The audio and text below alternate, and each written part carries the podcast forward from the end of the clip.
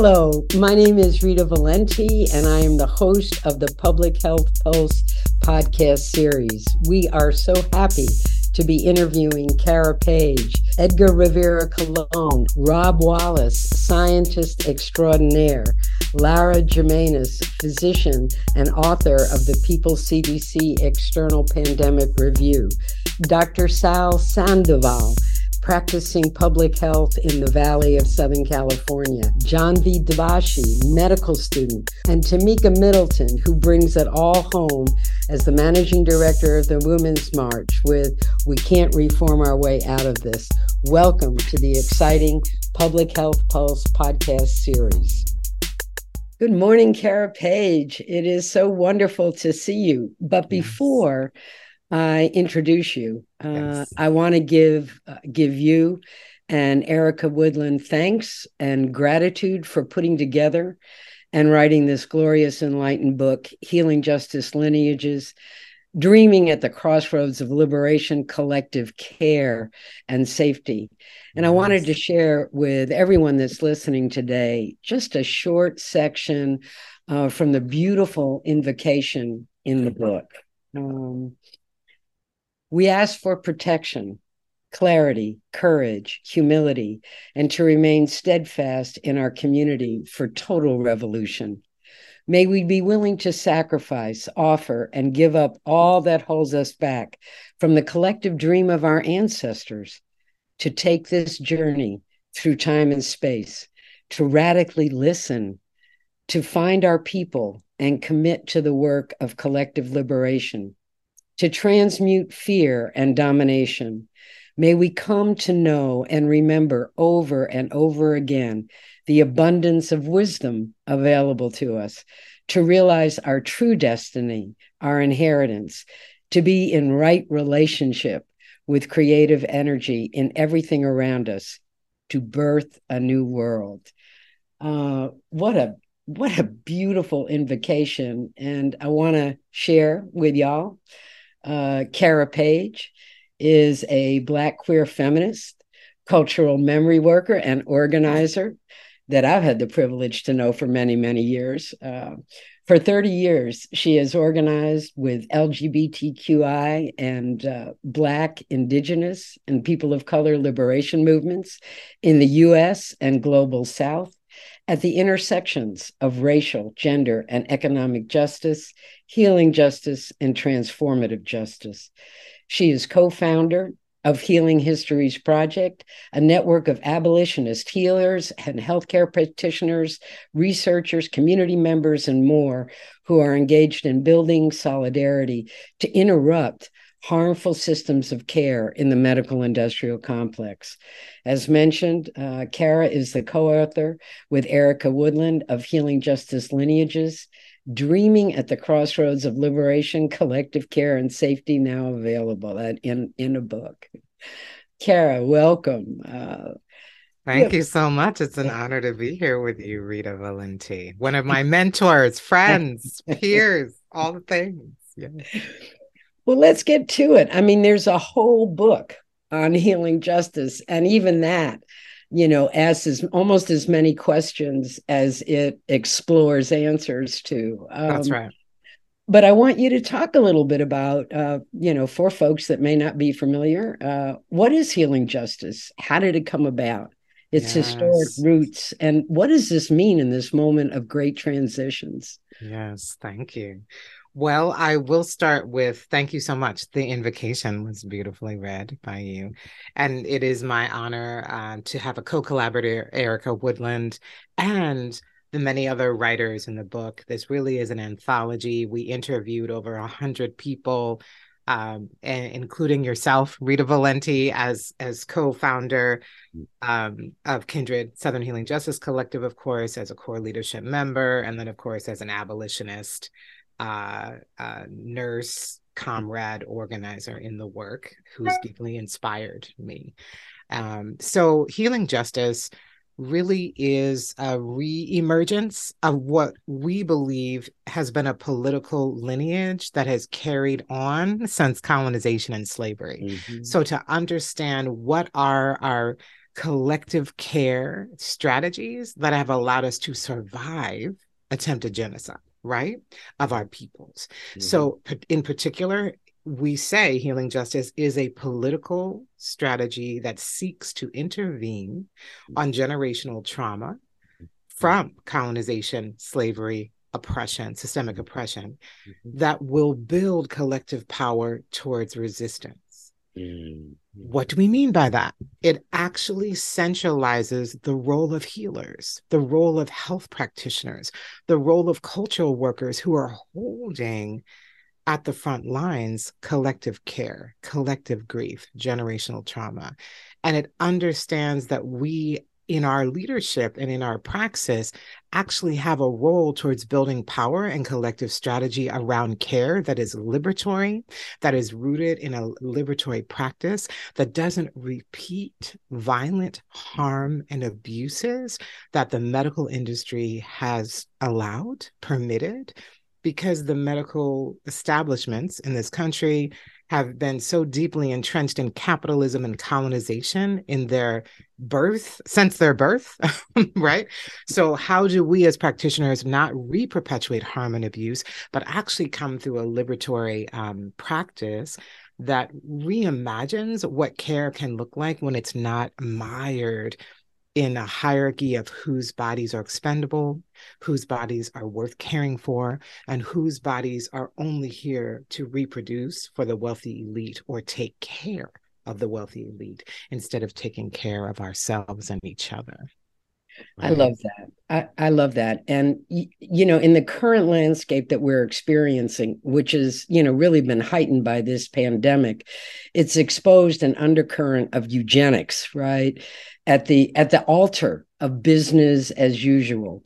Uh, could you, you know, talk a little bit about uh, those connections and the connections with uh, abolition and generational trauma uh, that you've already referenced? Um, my pleasure. Mm. my desire. My whole political yes. work um, yes. really has been rooted in an anti eugenic practice, as you know, Rita, because we are deeply aligned on that journey. Um, when we're looking at the massive incarceration and institu- institutionalization of Black and Brown bodies, in particular in the South in this country, um, that has built its capital on the incarceration of our people, what we are also looking at is two major forces. Mm-hmm. One, the ideology of population control, mm. which very much stems from this concept, this idea from the 18th century that people of color's fertility is the root cause of environmental degradation.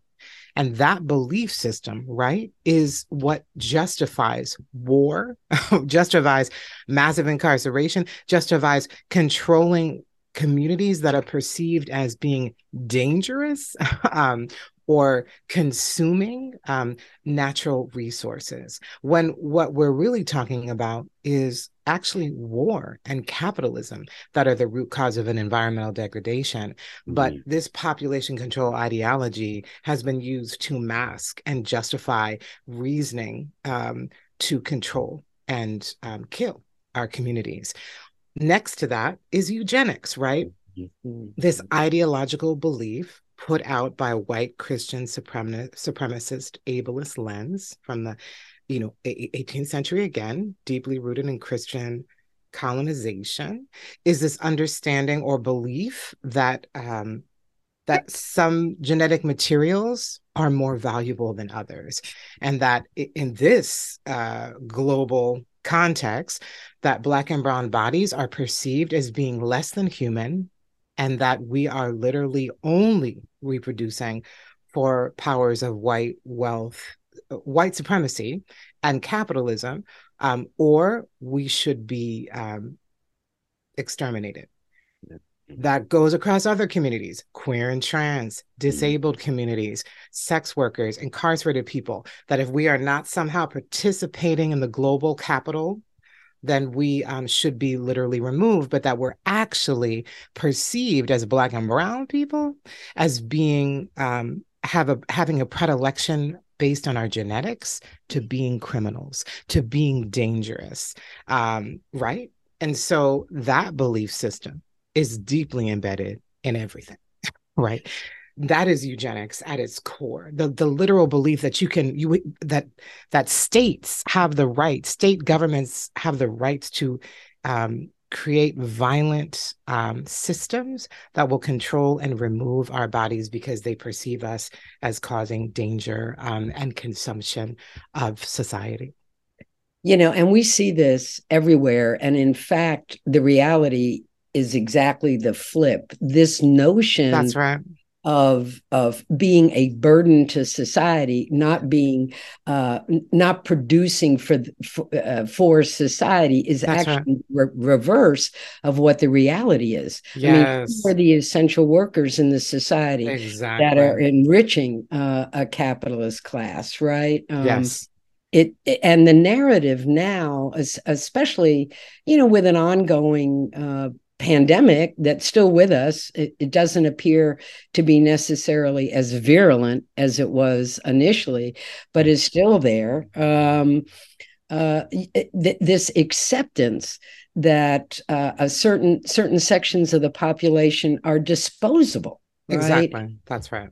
That's yeah. right. And if our care system is rooted in that, then right. what is what is care? Yeah. And and if healthy the, the the determinants of what healthy is is rooted already in a racist ableist homophobic transphobic lens of well these people are already shouldn't exist or they're already less than so care is not as needed because they already come broken this is what these are the this is the analysis and a fear-based agenda that perpetuates continued harm through scientific racism ableism and medical um, belief systems that still diagnose us still preserve you know preserve this idea that we are less than human from jump so that we only can be an experiment or our bodies could only be exploited it doesn't start from a place of care it starts from a place of exploitation right. so how do we uplift break through this this idea and I mean, I want to give respect to Barbara Ehrenreich, right? Um, who, who ah, yeah. brought the term medical industrial complex um, in the late 70s, early 80s. The name, the year is escaping me. Um, but that that read on the constructs of the medical industry, right, as a as a capitalist system used solely for the profit. That's right. care is only about the profit of people, not about care for people. And then you infuse that with a racist, ableist, you right. know, lens. It it it begs the question: What then will we do to reimagine and erase the mistruths and mythologies based in this healthcare system? It's entrenched with lies. That yeah, that is so powerful. I remember Bar, Barbara Ehrenreich's book, The Empire right. of Healthcare, uh, Private Profits, and something.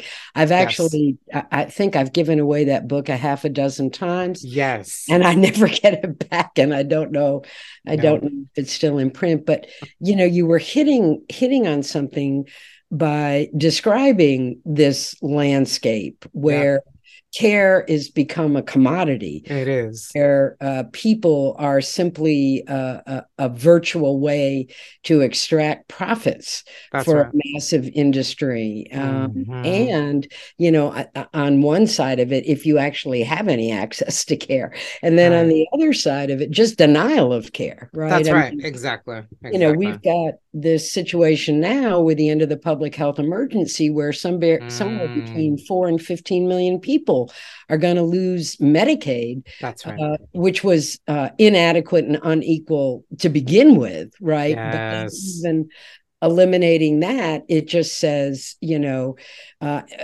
you're not worth it you know if if your income is low and then certainly in places like georgia in the south Cara, where so much of your heart and this book is, it is the political home. That's right. So, so That's, sorry. It is um, it is the political home, the South. It is, it has been our compass when we look at generations of care workers. And in particular, I like to lift up birth workers, right? Because the tradition of birth work as a revolutionary strategy, because literally during slavery, it was birth workers who were the the the healers and the root workers that literally survived next generations by literally birthing or choosing to abort. And that here we are in this moment, re, you know, reasserting our rights again for birth care, birthing dignity. Who's at the front lines? Who's being incarcerated? Who's being who's being threatened for incarceration is again birth workers. And the particular arc of the history of birth work in the South, when mm. northern doctors and northern white doctors and nurses came down and stole traditions from Black and Indigenous birth workers in the 50s and 60s and used licensure, massive licensure, knowing that there was such a high rate of illiteracy because what during slavery, no one was learning to read. It was seen as an assault on plantation society so even though we still were right underground but but the the level of illiteracy allowed for white northern doctors and nurses to come and in some cases black nurses who mm. were asked to return to their southern roots and help to criminalize yeah. Yeah. their black birth worker community and in some cases their great grandmamas their mm. aunties right who had literally birthed them and they're suddenly having having to turn and say we need to license you and yeah. we need to make sure that what you're doing is legitimate and viable as a birth worker and they're sitting there saying but you took all of our tradition and mm-hmm. re-stratified it in the north and now you're bringing it back to us and telling us we're not professional enough to do it here we are right? It's a perfect arc of understanding the criminalization of traditions inside of the profit for industry of the medical industry that is so amazingly clarifying what you just said. There there's another terrific book. I mean you, you're you're referencing so much history you know it's yes, called yes rockefeller medicine man which, yes, thank you. You know, was yes. the whole idea of professionalizing along with what you were saying, right? That's right. White Christian male standards of care. That's right. And if if that wasn't the standard, then you were uh, apt to be exploited, dismissed, or indeed murdered. Uh, That's right. And I want to say this partnership with you with the Kindred Southern Healing Justice Collective when we began in the early 2000s, right? Looking at how do allopathic medical health practitioners who might not necessarily only believe in a Western model of care, but are coming through a Western state model or or private privatized model of care, right. want to work with healers. Again, let's look at the Southeast in particular as a region that for centuries, um, I believe, has survived because we have been deeply connected to our traditional roots of care and healing by way of our, our ancestral traditions of African, Latinx, indigenous, right? That persevered beyond colonization.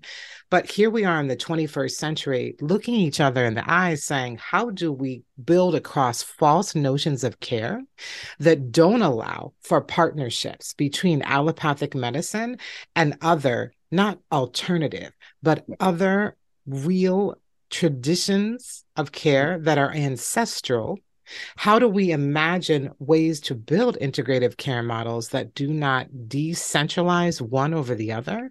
And remember at the US Social Forum, when we were presented by doctors who said, well, you can't have a That's heart right. surgeon work with a Reiki master. And we said, why the hell not? I mean, why are we not here looking at the energetic psychic imprints of oppression and how that has deeply impacted how we are going to take care of our people? And so, working with different kinds of traditions allows you to go beyond just the science of medicine, but actually into the spirit. that is exactly the word I was thinking of. Come on. The, spirit, the spirit yes. of humanity, That's the interconnectedness right. of humanity. Yes. You know, as a healthcare provider, and I was just chatting with Trap about this, right? Mm. You cannot, to my way of thinking, separate health from human relationship, right? That's right. We have to build these relationships, which sort of brings me to picking your brain on, Okay. on what you've already been introducing is how do we build these relationships That's and right. how do we share and actually discuss you know what is the vision that healers and healthcare providers Yes. can can manifest uh, Yes. together to build a trusted community rooted scientifically honest Yes. you know, That part. system of public uh, public health and healing you know and and one last thing about that right I, I Mhm. remember the 2010 social forum and that whole question of the western docs right and how that uh, how that showed uh, an ignorance about Yes. what is actually not only possible but necessary at this That's right. point That's um, right. And so there's also been a commodification of Mhm. healing justice, right? As another way to to escape getting to the vision that we share. And I wanted to to ask you, Cara, to to share talk about how we build that That's relationship. great. That's Yeah. fantastic. So, Yeah. and I want to clarify because if you look up healing justice, you might come up with a reformist uh, politic um, because of the co-optation, or let's say because people maybe didn't know we would what we were doing in the South, right? Okay. Right. Um, but if you if you look, healing justice has been attached to some reformist political orgs, or can we say they're political? Let's say reformist organizations across the country that are working with police Mhm. around how to care for trauma from incidences of policing from the perspective of the survivor and the cop who may have caused the harm. That's unfortunate that they took healing justice. Call it something else because that is not what we're talking about. We're talking about an abolitionist praxis that is not about reforming, nor is it about colluding with the state. So we have been deeply invested in two parts through the Kindred Southern Healing Justice Collective work. And then for me, I've sort of sectioned off into some other projects, as you know, the Healing Yeah. History, Histories Project and Changing Frequencies. You're doing a lot of work on two things. One, politicizing the role of healers, healthcare providers. How do they feel empowered to to intervene, interrupt, intercept on harm and abuse within their medical establishments? How do they know how to assess the risk of the conditions they are responding to and not to do it in isolation, but actually build power with the communities they're working with or other providers that they are in alignment with to say, we must hold this institution accountable for the safety and the survival of our communities that are being the most harmed and are the most vulnerable to these abuses, right? So there's that piece of really the politicization of providers. Um, and inside of that, I include the crossover, the the intersection of looking at different traditions of care, reimagining what care is outside of state-defined ideologies that we've already established as racist, ableist, and so and classes, right? But then there's this other role. How are we going to actually uproot the establishments we're challenging? Absolutely. So, and how do we not reperpetu- perpetuate violence through a medical lens? So, here we are, you and I, many of us who came together in partnership with Project South and the whole collaboration of, of a campaign to shut down the Irwin Detention Center, right in, in Southern Georgia. That was catalyzed by a Black nurse, Dawn Wooten, who had to stand up and say, I will no longer collude with the harmful abuses of how incarcerated, detained people are being treated during COVID. And then unveiling the sterilization abuse that had been going on for years on detained people at the facility at in Irwin County. So it took her as a catalyst. It took years of political trust and organizing inside of campaign work led by Southern based people of color organizations fighting for abolition, right? And the decarceration of our people. And then it took some of the work Healing Justice had been doing in the South, Kindred in particular, but other conversations and organizations like Equal Health, Campaign Against Racism, that has mm. been fighting for equitable care inside of an anti racial capitalist lens around the globe. And we came together with different practitioners, including Dr. Harriet Washington, who's held the entire system of reproductive health and debunked the myth that Dr. Marion Simmons wasn't a racist, violent person and not the father of gynecology, right? Amen. Whoa. We brought those kinds of people together to say, how will we build solidarity? Mm-hmm. And write a statement that one critiques the con- collusion of providers, thinking they are not a part of the system. Of a racist, violent, eh, massive incarceration system in this country? And how will they be dismissed, disrupt, interrupt the actions that these state systems are taking to violate, control, and condemn our people? Right? So not removing the role of a provider somehow is different from inside prison versus outside. They can still perpetuate the same kind of harm. So we held that practitioner accountable who was committing sterilization abuse on hundreds of detained people. Mm-hmm. We also work with abolitionist therapists who came to support the survivors who had experienced harm and abuse inside of the detention center, who had experienced sterilization abuse and didn't know where to turn. Right.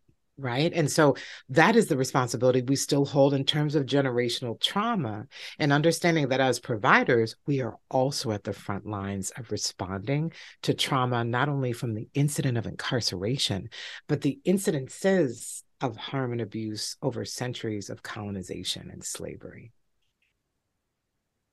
That is that's, politicalization. That is that's exactly, right. Exactly what we're talking about. Understanding yes. the structures of of the yes. of that we are working inside of. Right. What is the present moment that we're experiencing with massive yes. incarceration, with massive detention, and what is the future?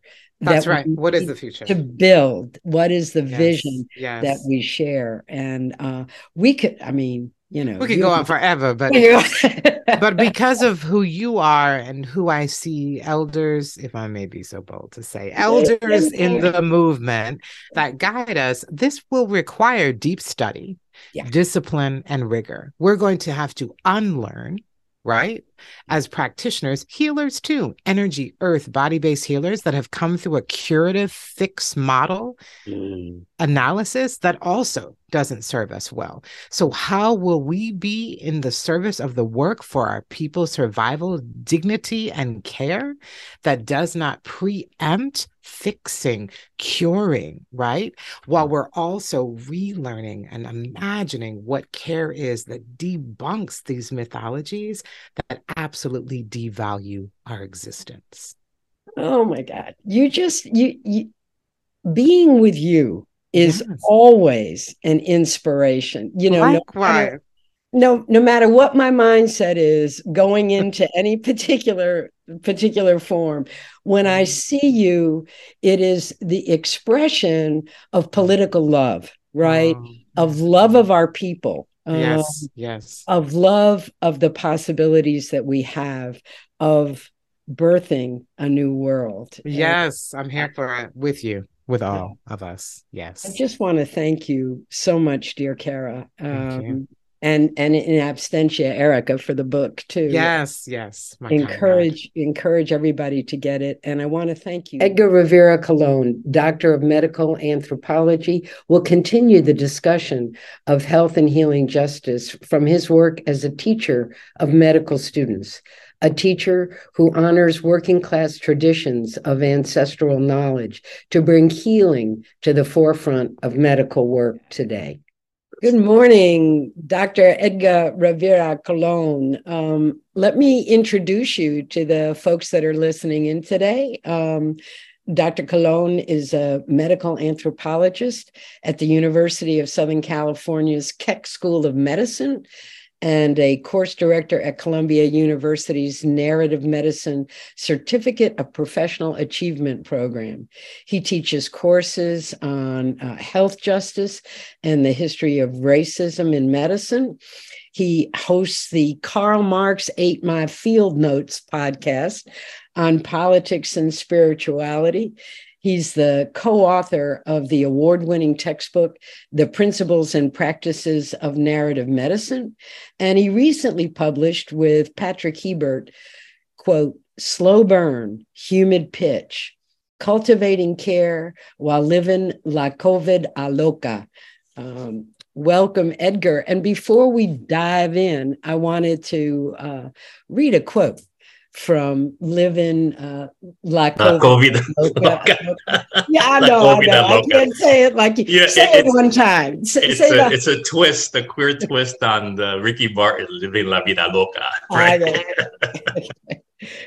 um, this is a very uh, uh, a very powerful piece, and just reading a little little piece from it to introduce y'all to Edgar. Quote: This is from Edgar.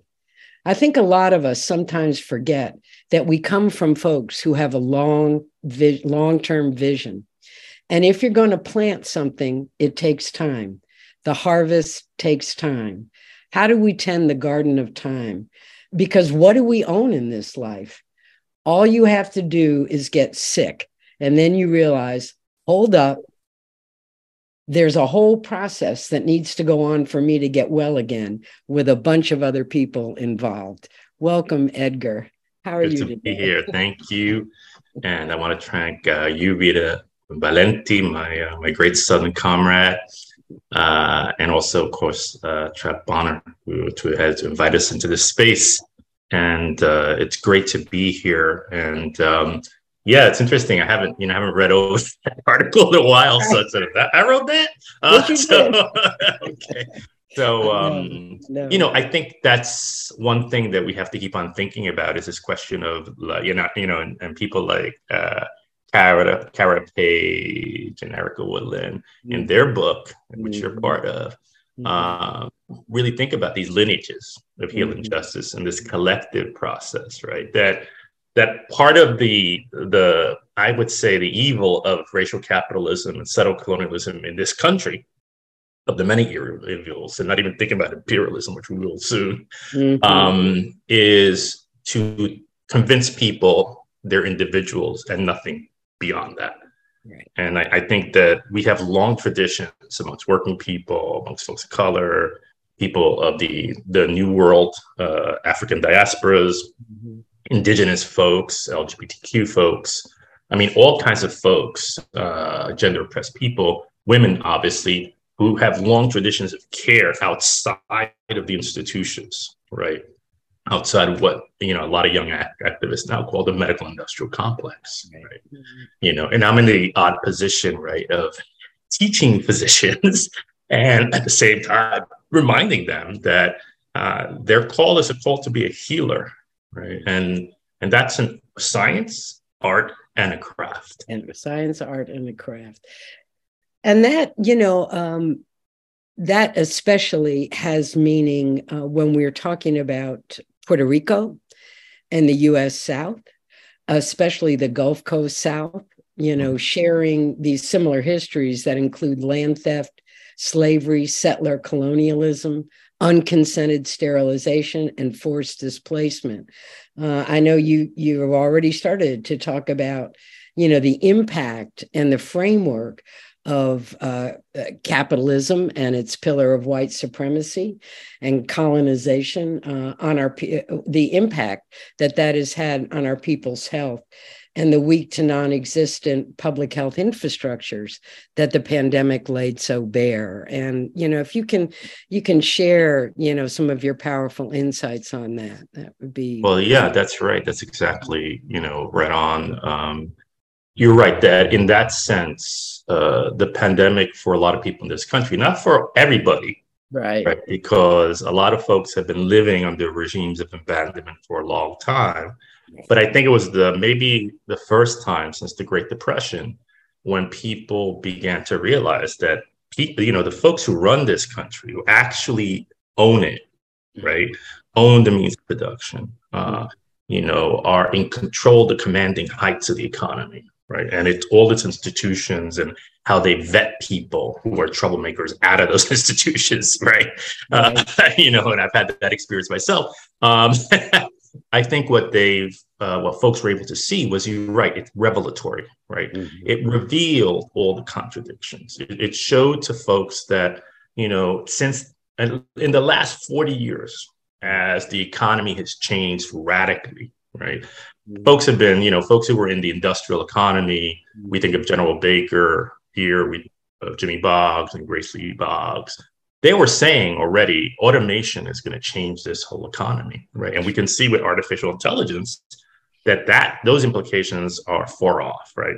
I mean, not that far away, actually. No. So I think that what we're seeing is that folks have been uh, what's been uh, shown, right, and literally apocalyptic means mm-hmm. show, right, is to show the mechanisms that have not worked. And at the core of this, when it comes to healthcare, and you know this as a nurse, that uh, once the 70s came around and the big crisis occurred, right, and we ran out of, we sort of got out of, the elites got out of the strategy of making wealth that they had from the end of World War II, during World War II to about the 1970s. Mm-hmm. They decide to cut and cut and cut because they want to increase their profits. So that's that's just capitalism, right? Mm-hmm. Increase their profits. And in doing that, they decided to import in a model of political economy or uh, making wealth that was lean and flexible. What did that mean for hospitals? That meant staffs were cut, uh, you know, uh, resources were cut, and beds were cut. So when the pandemic came, we neither had the staffing nor the beds nor the equipment. Right. The richest country in society in the history of the, the planet mm-hmm. didn't have ventilators, mm-hmm. right? Didn't have sufficient uh, personal protective equipment, right? Mm-hmm. So all these things point to those accumulation strategies. I, I think our, our comrade Wallace always says that the elites in this country are in their uh, cash out phase of their accumulation process. So, what does that mean about health? That means that the preventive health that a good healthcare system would have is not there. Right. Right. Uh, the departments of public health are underfunded mm-hmm. uh, at all levels mm-hmm. of, of, of, government. And also, the, the other piece that's, that's really tragic is that when you do that, you're doing a triage where you decide there are populations that can die. That's right. right. Elders can die, right? Uh, people with disabilities can go. Immune compromised people, which is a big group in this society, large society. Uh, disability, you know, and if you live long enough in this country, you're going to be disabled, right? Given, given the kind of healthcare we have, unfortunately, very few people uh, grow old without becoming disabled. And we see this this conjuncture of elders, disabled folks, immune compromised folks, and and all the kind of what they call morbidities that amongst our folks especially diabetes high blood pressure uh, what they call metabolic syndrome. Hmm? right. And a lot of that is about the food system we have right? So we now we go back to the land right? Free the land right? And the land becomes an issue because we're doing the industrial agriculture right. right? That uh, you know basically creates a food system that is unhealthy and susceptible, very much susceptible to the introduction of new uh, viruses, right? Uh, and we're watching right now. Uh, there was a, I, I don't know what country now. I was listening to news today. There is a an emergency going on with the flu, avian flu. I think it might be England or Canada. I'm not sure. I have to check that. But basically, it's the uh, the H5N1 uh, mm. virus that we have to worry about going into human populations. So what we see is uh, healthcare for profit, which uh, people have been saying for long, and and the scandal of it all. Really, the, the heart of the scandal is in, in a country with so much wealth, really accumulated wealth in private hands, largely. Um, there's no national health insurance. Right. Right. So what? How does that come down to the concrete? In my case, it's my mother dying in Puerto Rico in a colonial hospital, right? And, and I'll just give you to just be concrete with folks. So my mom mm. had Alzheimer's. Um, you know, the landlord sold the building she was in to make money, right? And so we we sent her to Puerto Rico. I was staying with her. I was the person caring for her for those years when she had Alzheimer's, along with my my sister and my sister-in-law and my cousin. It was a community effort. Uh, people in the neighborhood, right? And so once she left, she went to Puerto Rico and she she had some kind of wounds on her feet, but it wasn't in any way deadly.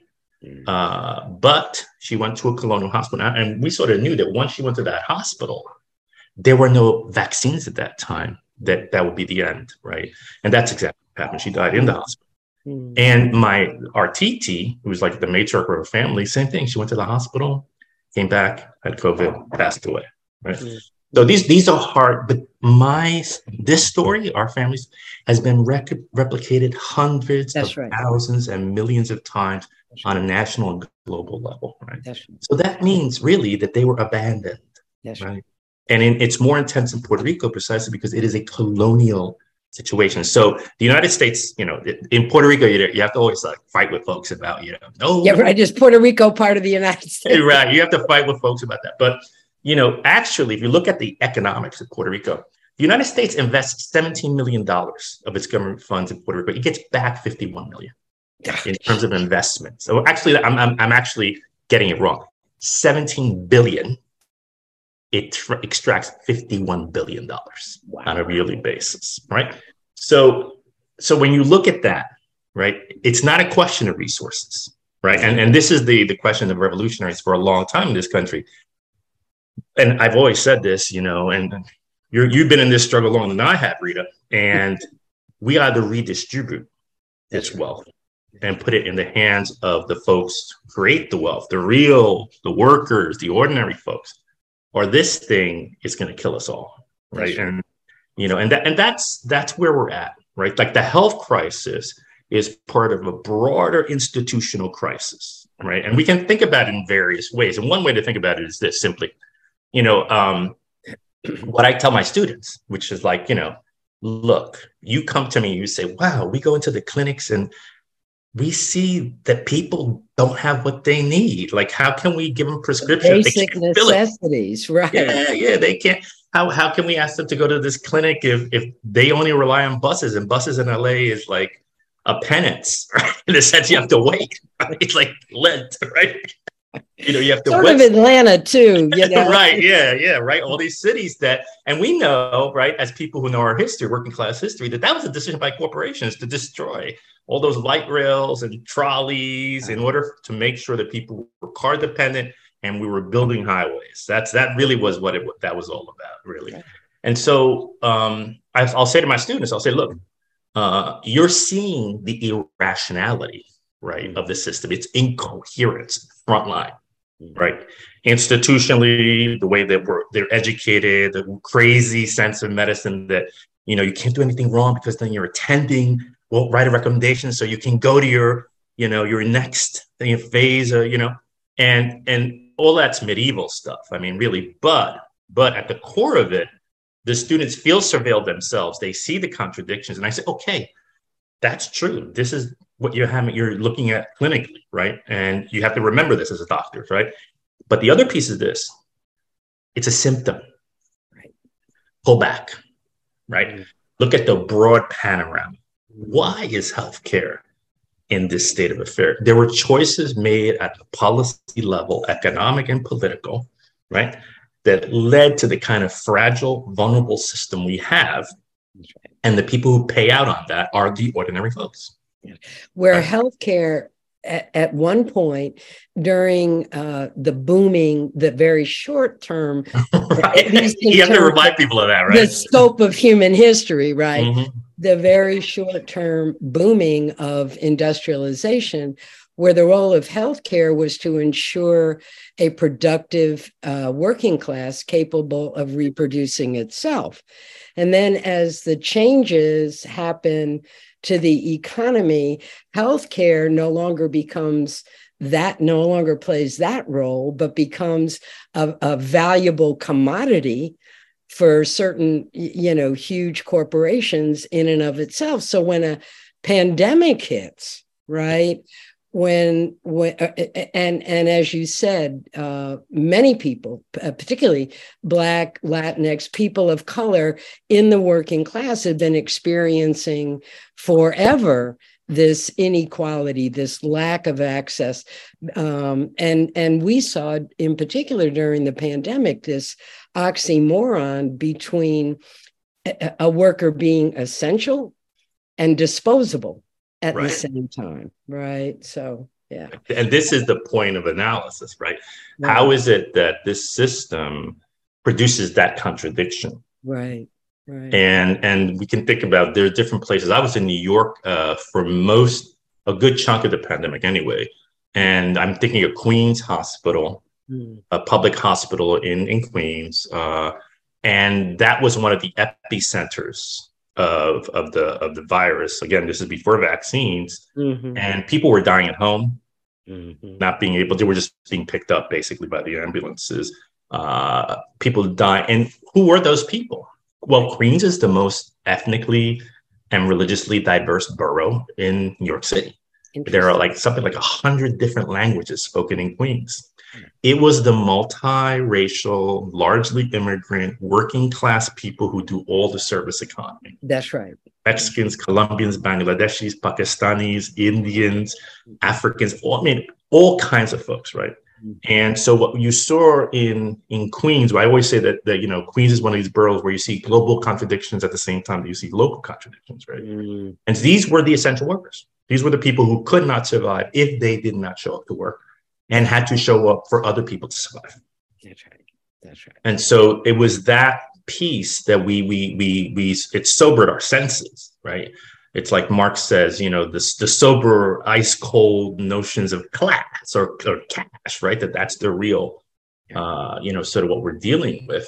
Um, and so there were splits within sort of the elites in this country. People wanted to do a little bit more. People who didn't want to do anything. People who were in complete denial, right? Right. And I think one of the things that has challenged us as a movement is to, and here we're thinking about our broad movement of social justice and health justice, right? Um, and healing justice, to use that term, um, is how do we uh, build a movement in this space of fear, right?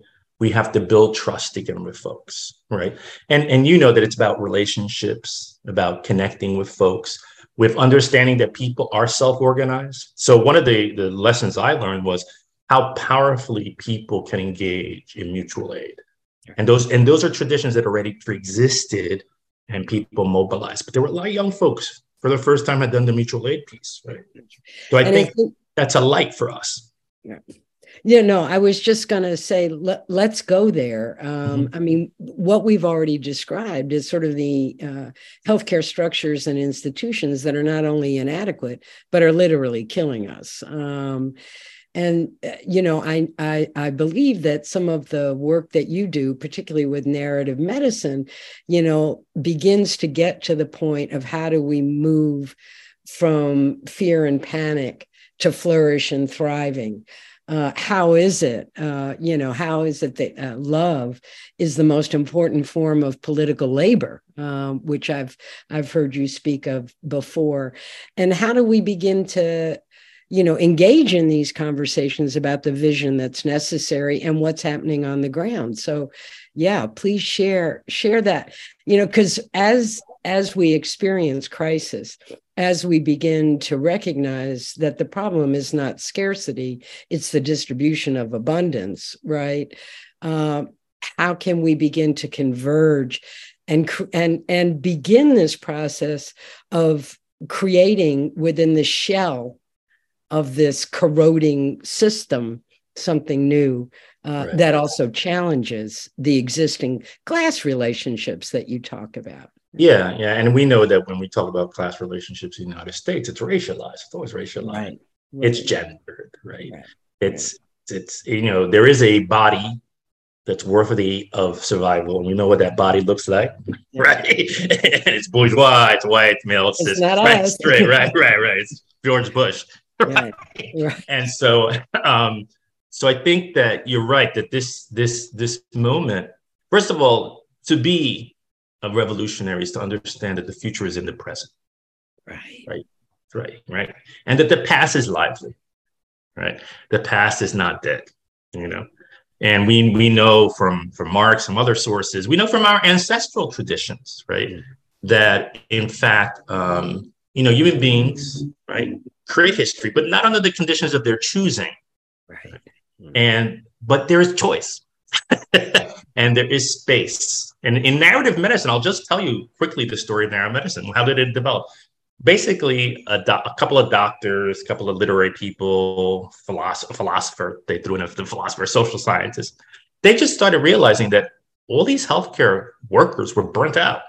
Right. And, and then they started realizing, oh, this is the corporate form, this kind of healthcare, as opposed to post World War II healthcare, which was a little bit more social democratic. There was more space, right? New programs were made during the Great Society, right?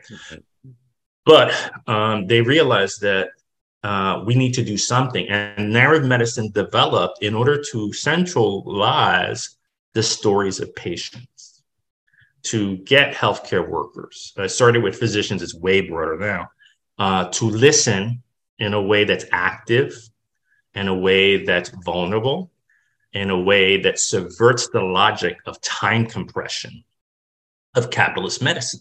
Right?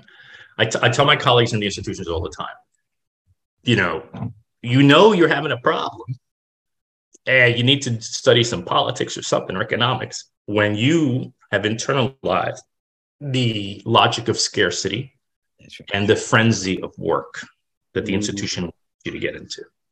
One of the paradoxes of crisis is that you have to slow down if you really want to confront it, right?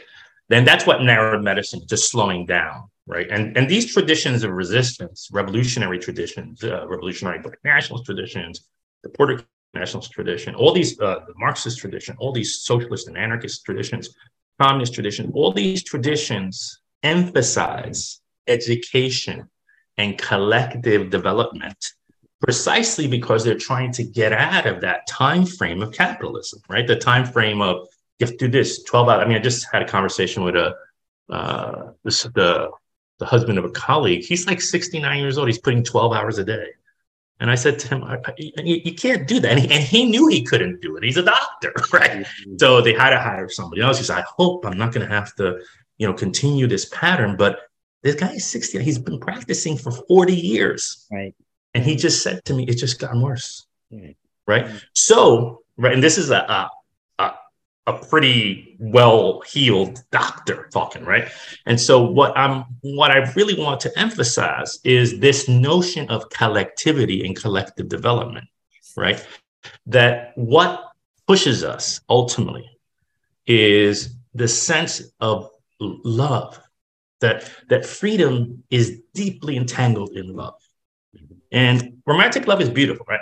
But this is broader than that this is the love of a people, uh, the love of our folks, right?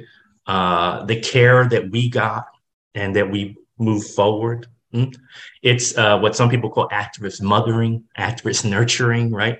And so we're creating these circles of light, circles of both resistance, but of creating space for people to restore themselves, right? There's a wonderful term that comes out of the Latin American tradition of revolution that's called repliegue, the tactical retreat, right? Mm-hmm. That our folks have learned to have tactical retreats. They could be in other traditions, they're called hush arbors.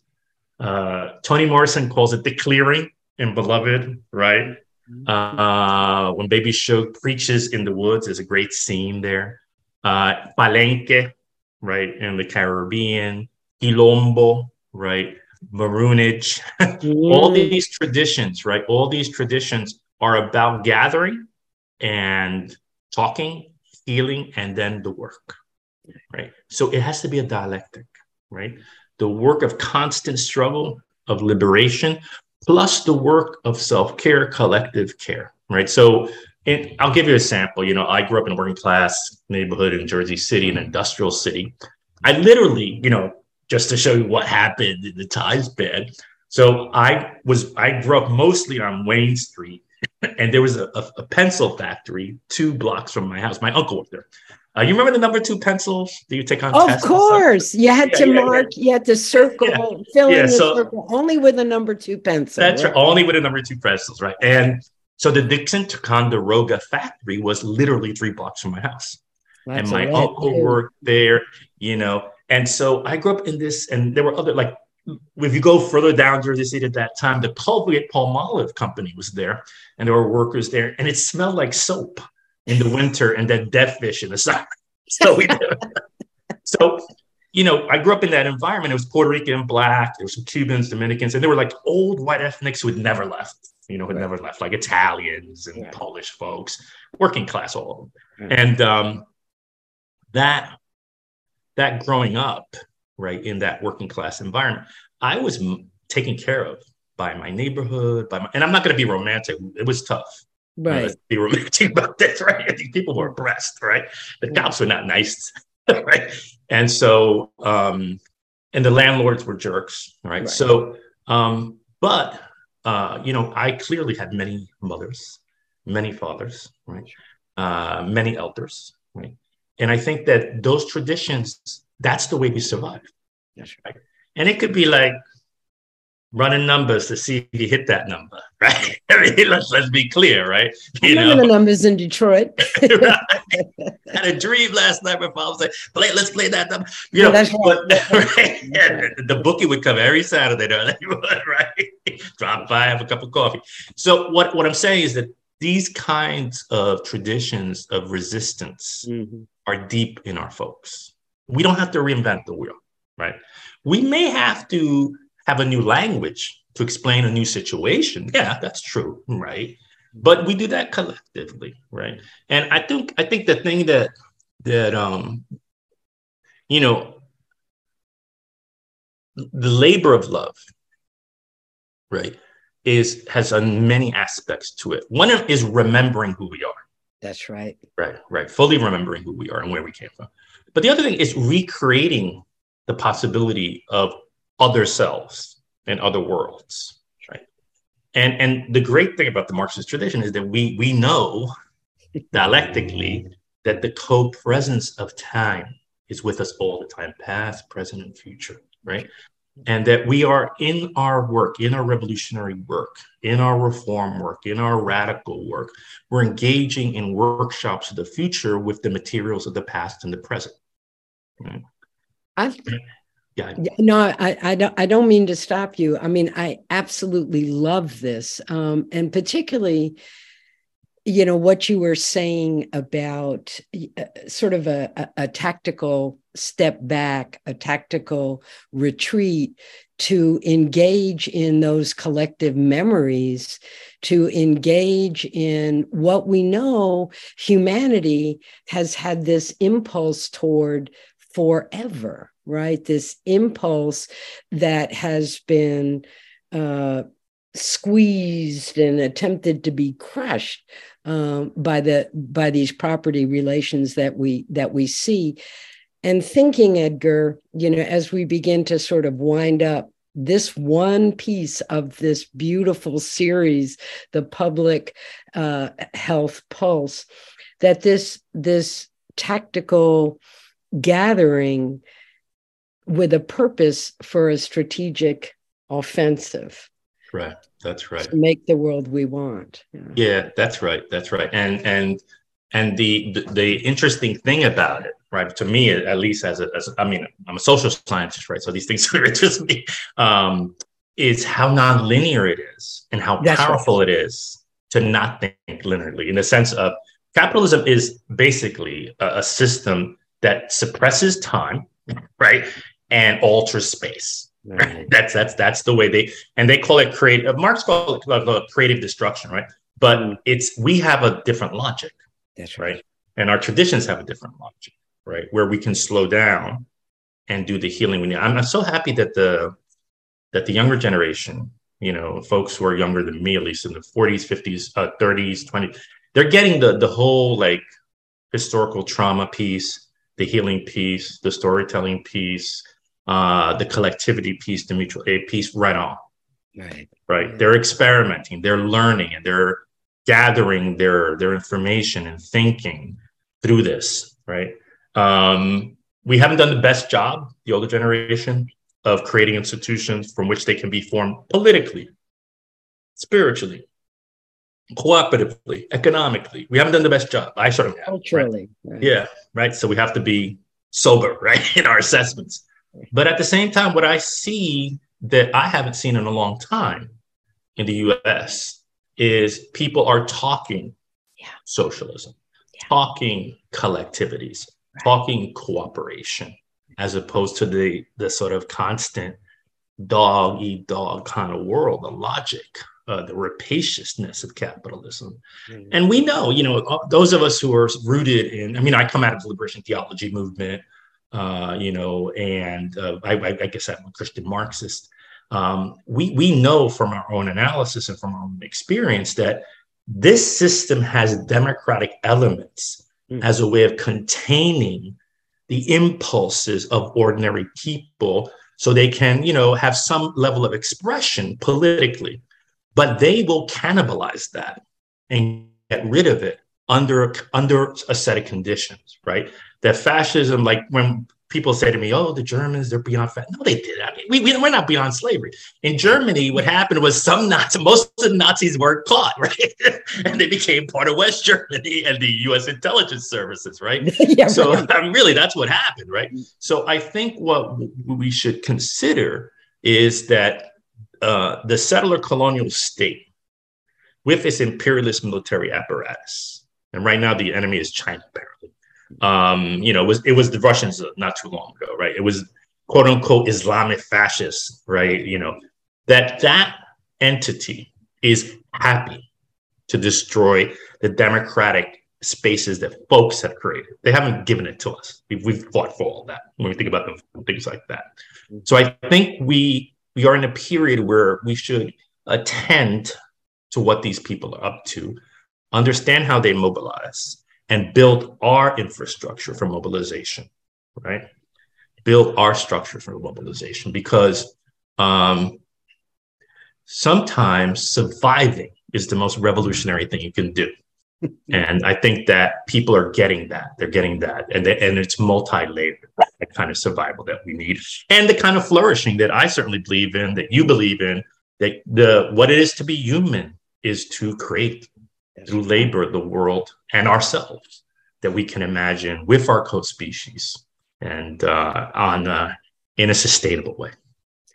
I, I, Edgar, we could go on, and I could certainly go on with you for hours more, um, and explore the the role of the labor of love in this process of building the infrastructures and for the first time in human history actually having the capacity to become fully human That's to right. heal the earth to heal ourselves to heal our people and i i just want to thank you from the bottom of my heart so much for your participation in this wonderful series um, for bridging healing and health justice, how they go together. And um, thanking you so much for being a well, part of this today. Well, thank you. This was this is a wonderful time to discuss, and of course, with, you, you, you and me, Rita, to be continued. Right. That's right. Always. all Always. Over. CDC, all the other stuff we Always. collaborate with.